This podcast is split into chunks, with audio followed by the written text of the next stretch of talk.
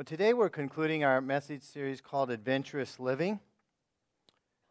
And Jesus spoke of two roads in life a wide road and a narrow road. And the life of adventure that God calls us to is walking with Jesus along this narrow road. And the destination of this narrow road is life. The wide road, on the other hand, the destination is destruction. And that's where most of the people are walking. Most of the people you know are walking down this wide road. And so, in order to walk with God, we need to be walking down this narrow road. And the adventure that God has called us to is to work with God and bring people who are walking down the wide road to walking with Jesus on the narrow road. And so that's what we're going to talk about today. I've entitled it Adventure Goal. And so the goal of our life of adventure is to be used by God to transform people's lives who are walking down this wide road. They don't know that it's leading to destruction, rescuing them before they go off the end and bringing them to the narrow road, which leads to life. Now, in order to do that, you've got to live differently than the crowd. Our image for this message series is all these gray people walking in the same way. These are people walking down the wide road, and the, the, red, the red person is somebody walking down the narrow road. He stands out. They stand out. They're different. They're not like everybody else. And so, in order to rescue people, we've got to live life differently. We've got to talk differently than the people that are going down the wide road. You and I are never going to achieve God's purpose for our lives if we live like the rest of the crowd, if we live to please the crowd. And so God has called every believer to be different. God's called every believer to stand out, to be strong and courageous. And so today I want to introduce this concept of adventure goal by looking at a parable of Jesus before we get into the main points. And this parable is often called the parable of the sower. So in this parable that Jesus taught, a sower goes out to sow seed. He's looking to reap a harvest. That's why you sow seed. And this seed is God's word. The sower, of course, represents Jesus and it represents each and every believer. And so the, the sower sows seed, the seed of God's word, to all kinds of people. In fact, in this parable, we're going to be talking about four kinds of people. And these kinds of people are represented by the different kinds of soil. So let's look at how Jesus describes what happens when the sower sows this seed in different, to different kinds of people. You can follow along in the white page in the middle of your bulletin. Matthew 13, 9 says, When anyone hears the word of the kingdom and does not understand it, the evil one comes and snatches away what has been sown in his heart. This is what was sown along the path. And so some people's hearts are, are hard. They're like a well trodden path that no seed can penetrate. The truth of God's word cannot penetrate their hearts, and Satan, the evil one, takes that truth and snatches it away. The second type of soil Jesus mentions in verse 20. As for what was sown on rocky ground, the second type of soil, this is the one who hears the word of God and immediately receives it with joy. Yet he has no root in himself, but endures for a while. And when tribulation or persecution arises on account of the word, immediately he falls away. And so some other people receive God's word quickly with joy. They think this is great. They become believers, but their hearts are shallow. The truth of God's word isn't able to put roots down. They're shallow believers.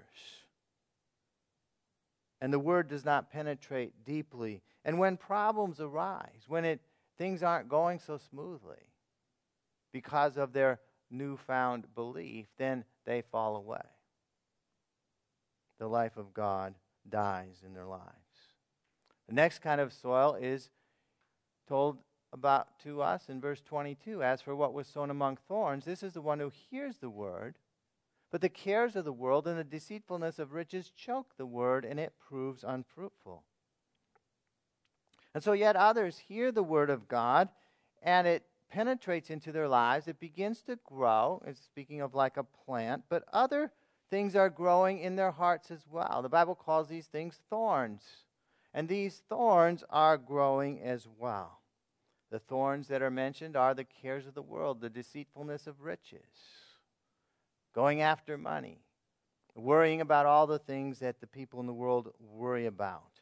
And the thorns are not removed, and they grow up and they grow faster than the, than the life of God, and the thorns choke out the life of God in the person's life, and it dies.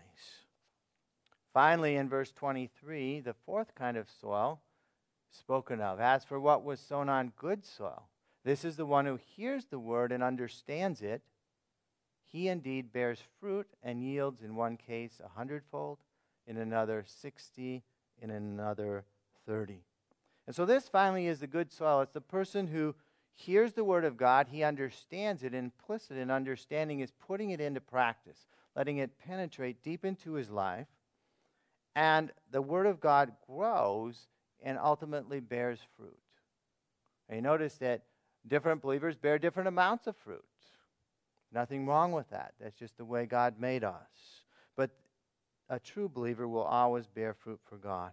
And so this parable prepares us for the work of being Jesus' witness because as we're witnesses for Jesus, we are sowing the seed of God's word. We are sowing the seed of God's word into the lives of people around us. And just as in Jesus' parable, the people around us could be represented by these four different kinds of soil. They have different hearts. And so here are some takeaways that will help us as we witness for Jesus. First of all, you don't know what kind of soil a person's heart is. You can't see into a person's heart. And sometimes we say this person would never come to God. This is a hard heart. Why bother? That's kind of what that movie was about. Why bother with with somebody? But God is able to work. But we don't know what kind of soil a person's heart is, and so we sow the seed of God's word, we sow the truth of God to everyone we know. Now, if someone doesn't receive God's word, the fault is not in the truth. The fault is not in God's word. The fault is not in the sower, Where's the fault? The fault is in the soil. The soil did not receive, it wasn't good soil. So don't take it personally when somebody doesn't respond to your witness. Don't give up. Those who believe needs lots of help. Those who fell away, two out of the three had an initial belief, but they fell away. New believers need lots of help so that the Word of God can continue to grow and ultimately bear fruit in their lives.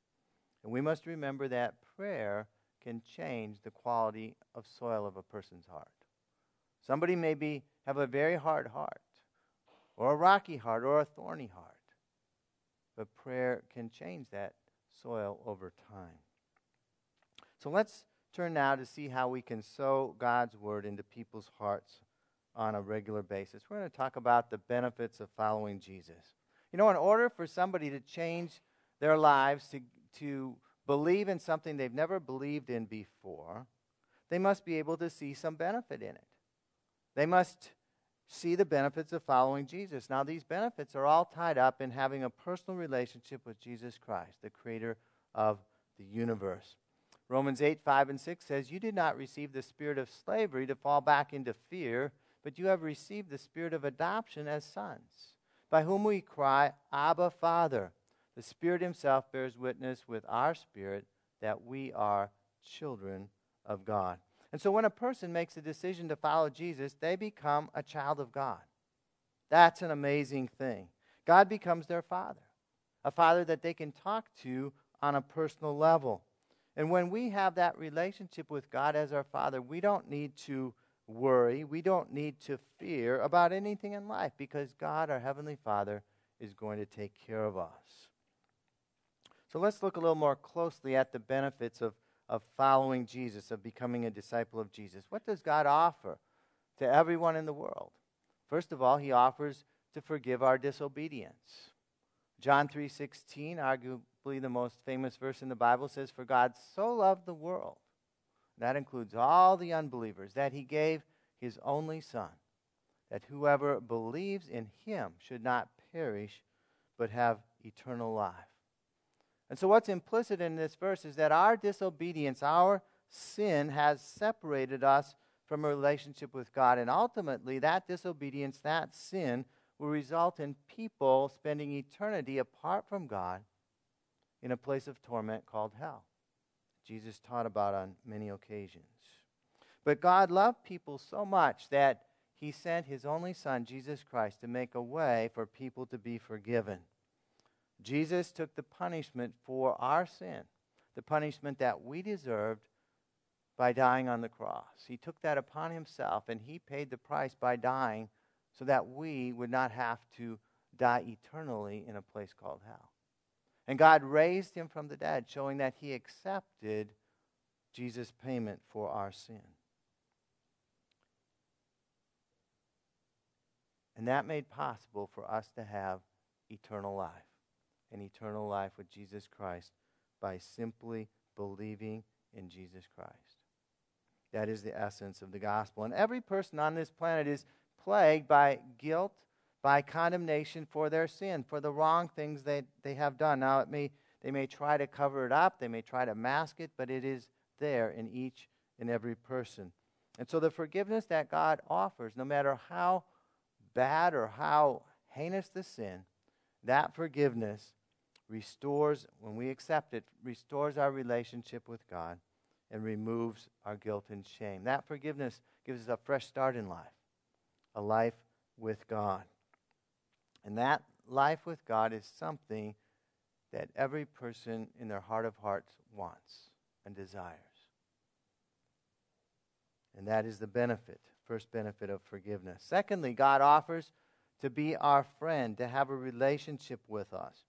John 1:12. And of course, all these benefits they they tie in together. They're really not separate, but we're just talking about them that way in this point. John 1:12 says for all who did receive him that is Jesus who believed in his name Jesus name he gave the right to become children of God. So we see here that becoming a believer involves receiving Jesus, inviting him into our lives and believing in him, putting our trust and faith in him. And the benefit is that we become children of God. As we said before, God is our Father and Jesus becomes our friend. And what benefit is it to have God as your friend? Well, with God as your friend, you have a friend in high places, the highest of places. The one who created the universe, you have a personal relationship with. You know, you when you people want to have relationships with people in power, right? Because it may benefit you. If you want to be friends with the governor or friends with the president or whatever, but we can be friends, have a relationship, not just a friend actually, it's friends, yes, but to become the children of God, the children of the creator of the universe. And Jesus has promised to help us with any difficulties that we face in life, to provide for us, to provide for every need that we have. You know, sometimes when you're young, you might dream of having a millionaire friend. Or you could just call up on the phone and say, I've got a little problem here. Can you, with this bill, can you help me out? And God is a friend like no other. He is better than any millionaire friend. His friendship is worth more than all the money in the world. Because money can't solve every problem. But with God, nothing is impossible. And so when you're discouraged, He will encourage you.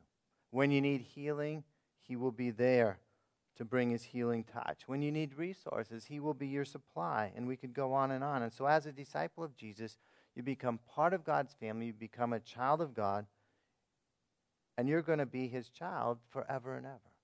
It's never going to end. Thirdly, God offers to lead us to follow him. John 15, 14, we talked about this last Sunday, but we'll talk about it again. Jesus said, You are my friends if you do what I command you.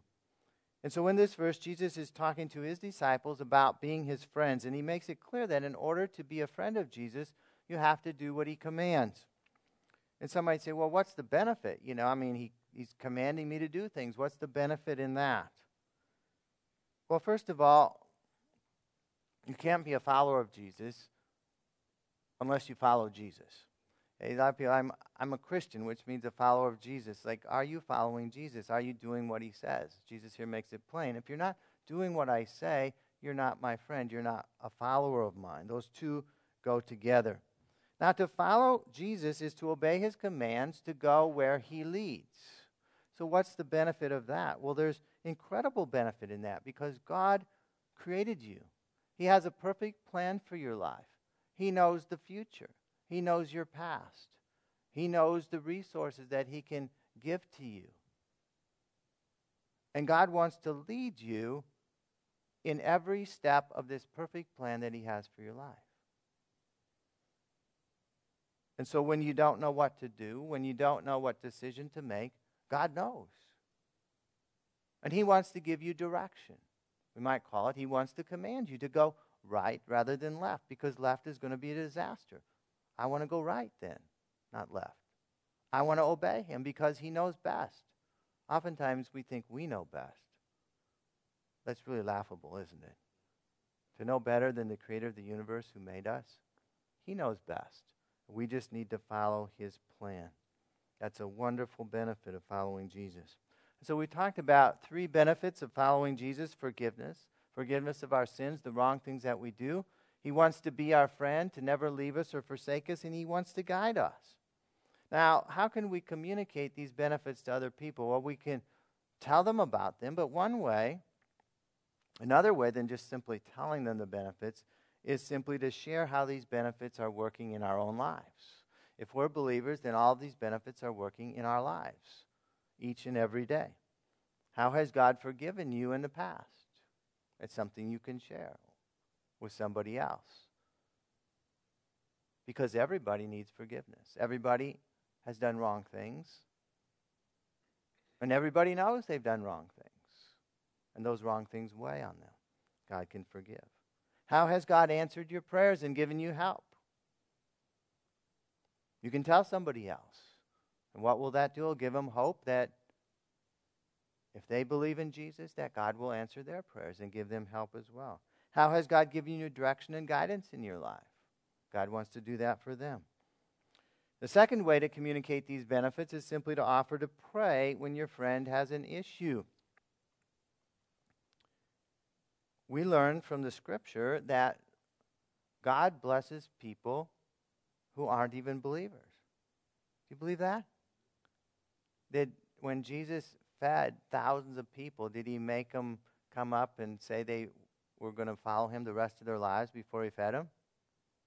When God healed all these people, he blessed people, and those that understood, those that had thankful, grateful hearts, began to follow him, but not all did. And so God loves to show that He's real to unbelievers so that they will turn to Him. And so you can pray for unbelievers, and God will answer you. He loves to do it. God loves to prove that He's alive and real.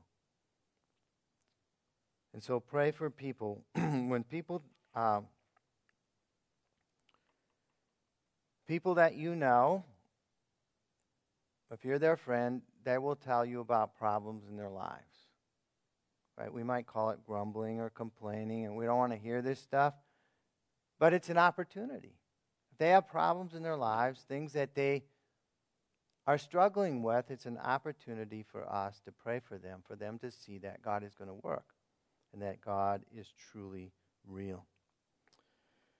Another way to sow the seed of God's word is simply to invite them to church. They're going to hear God's word each and every Sunday. Coming up is Easter Sunday, next Sunday, April 1st, a Sunday on which most people are likely to respond to an invitation. So I'd encourage you uh, to invite people to pray about and invite people to our Easter service next Sunday. I'd like us to watch a short video called uh, Easter Who Will You Invite? So pray this week about who God would have you to invite to our Easter service next Sunday. Then be bold, be courageous, and invite them. And uh, you can use the Come Alive invitations that should be in your bulletin. We've got a number of them in there. And we encourage you to use those as well and may be able to engage in conversation with them about the resurrection, possibly. But On Easter Sunday, guess what we're going to talk about? Anybody have a clue?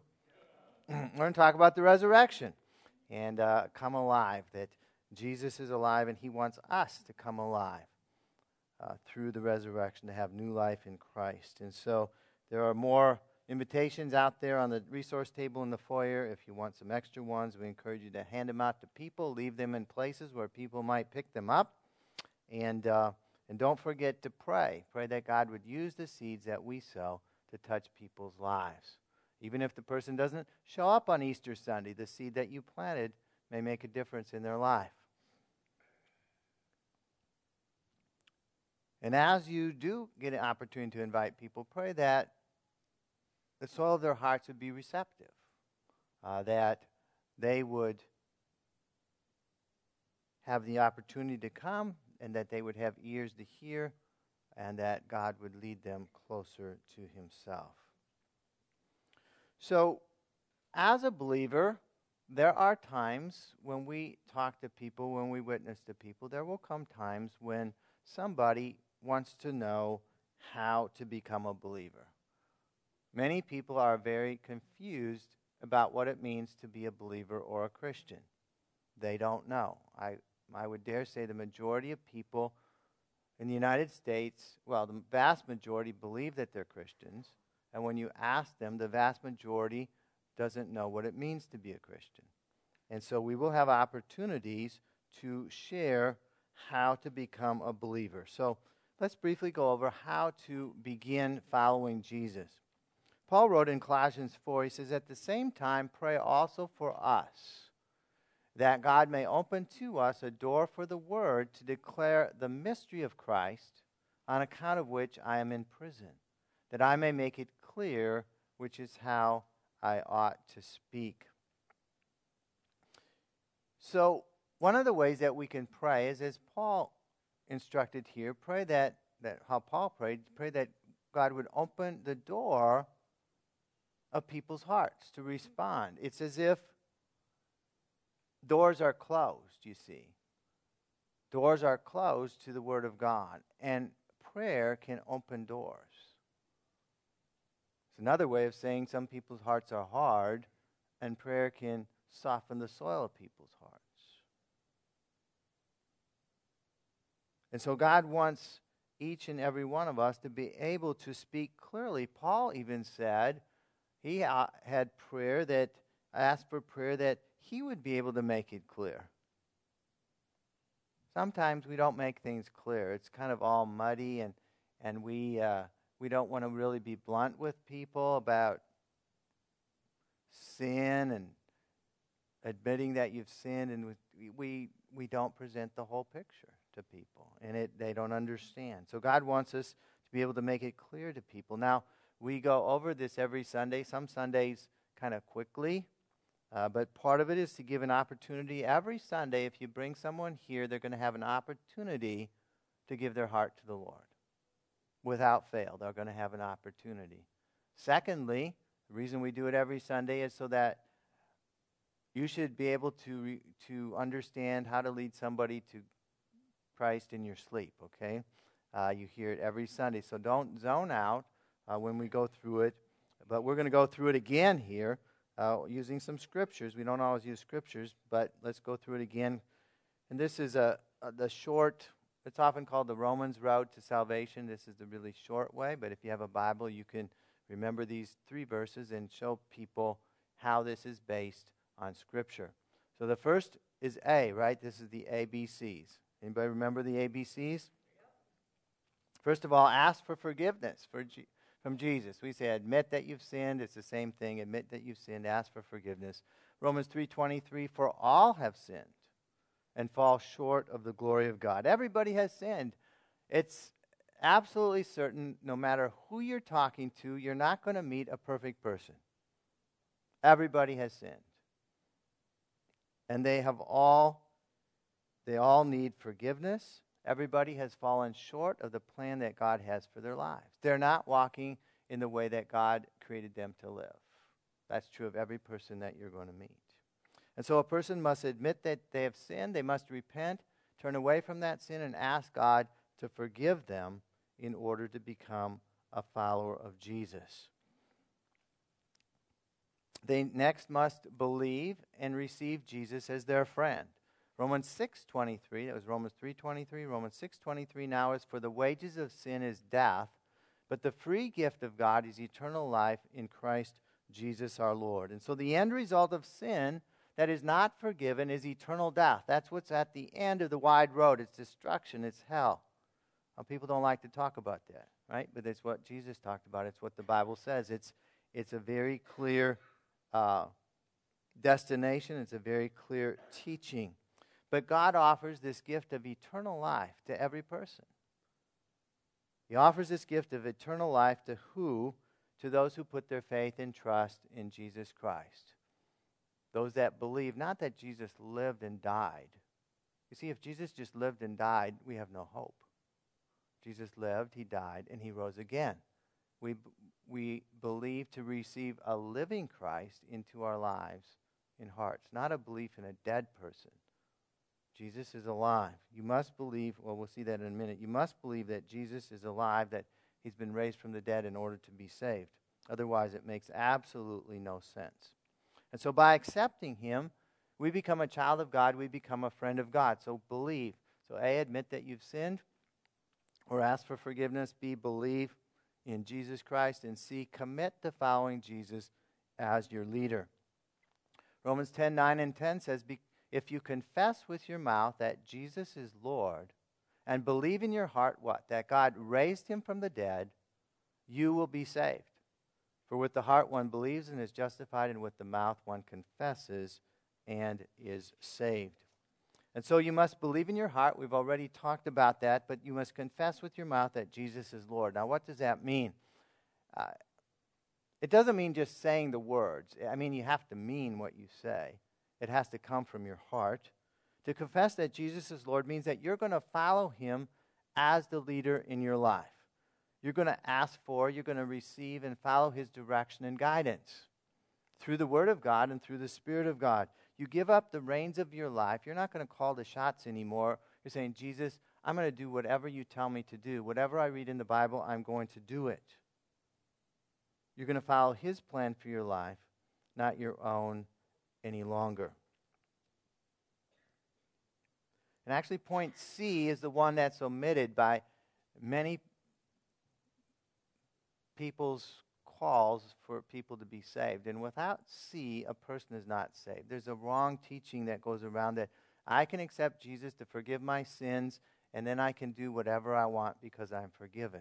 No, you can't. You have to confess that Jesus is Lord. You can't go on living however you want to live. There's a teaching that I can accept Jesus as Savior, and then maybe if I'm convicted, I can make him Lord of my life. No, if he's not Lord of your life, you're not saved. Doesn't matter. A lot of people want to have their sins forgiven, go to heaven, and live whatever way you want. Doesn't work. You're not a Christian that way. Ha- he has to be your Lord. And so it's not complicated to be a, a disciple of Jesus. The person you're talking to must simply pray and do those three things. A child, four or five years old, some of them can remember, I was saved when I was four, can understand those things, at least to some extent, and become a believer. Again, many people today consider themselves Christians. So if you ask somebody, Are you a Christian? and they say yes, by statistics, you must assume they're probably not. Now, you don't tell them that, okay? But you ask, you know, how did you become a Christian? Why, why do you think you're a Christian? And then you listen. And if it doesn't include those steps, then they're not. You can't become a Christian by simply believing in God. Many people think, I believe in God, I'm a Christian. No, that's, that's not. Of course, you have to believe in God, but there's other things you have to do. You, you aren't a Christian because you're trying to be a good person. That doesn't make you a Christian. You're not a Christian because you were baptized. You're not a Christian because you go to church. You become a Christian by ABC. Won't go over it again. And so When you're talking to someone, you can pray with them. I'd encourage you, if they're to that point, to pray with them. Or you can invite them to church, and guess what they're going to hear here? They're going to hear the same thing. They're going to get another opportunity to give their life to the Lord. If you lead somebody to the Lord, invite them to come to church because they need a church family in which they can grow and solidify their faith. We have a booklet out there in the foyer called Fresh Start, or no, it's actually called Startup Studies. And we encourage you, if people uh, you know come to church and are, are saved, people you invite or somebody you talk to, get one of those and, and go through it with them. It'll give them some of the basics uh, over uh, four short lessons.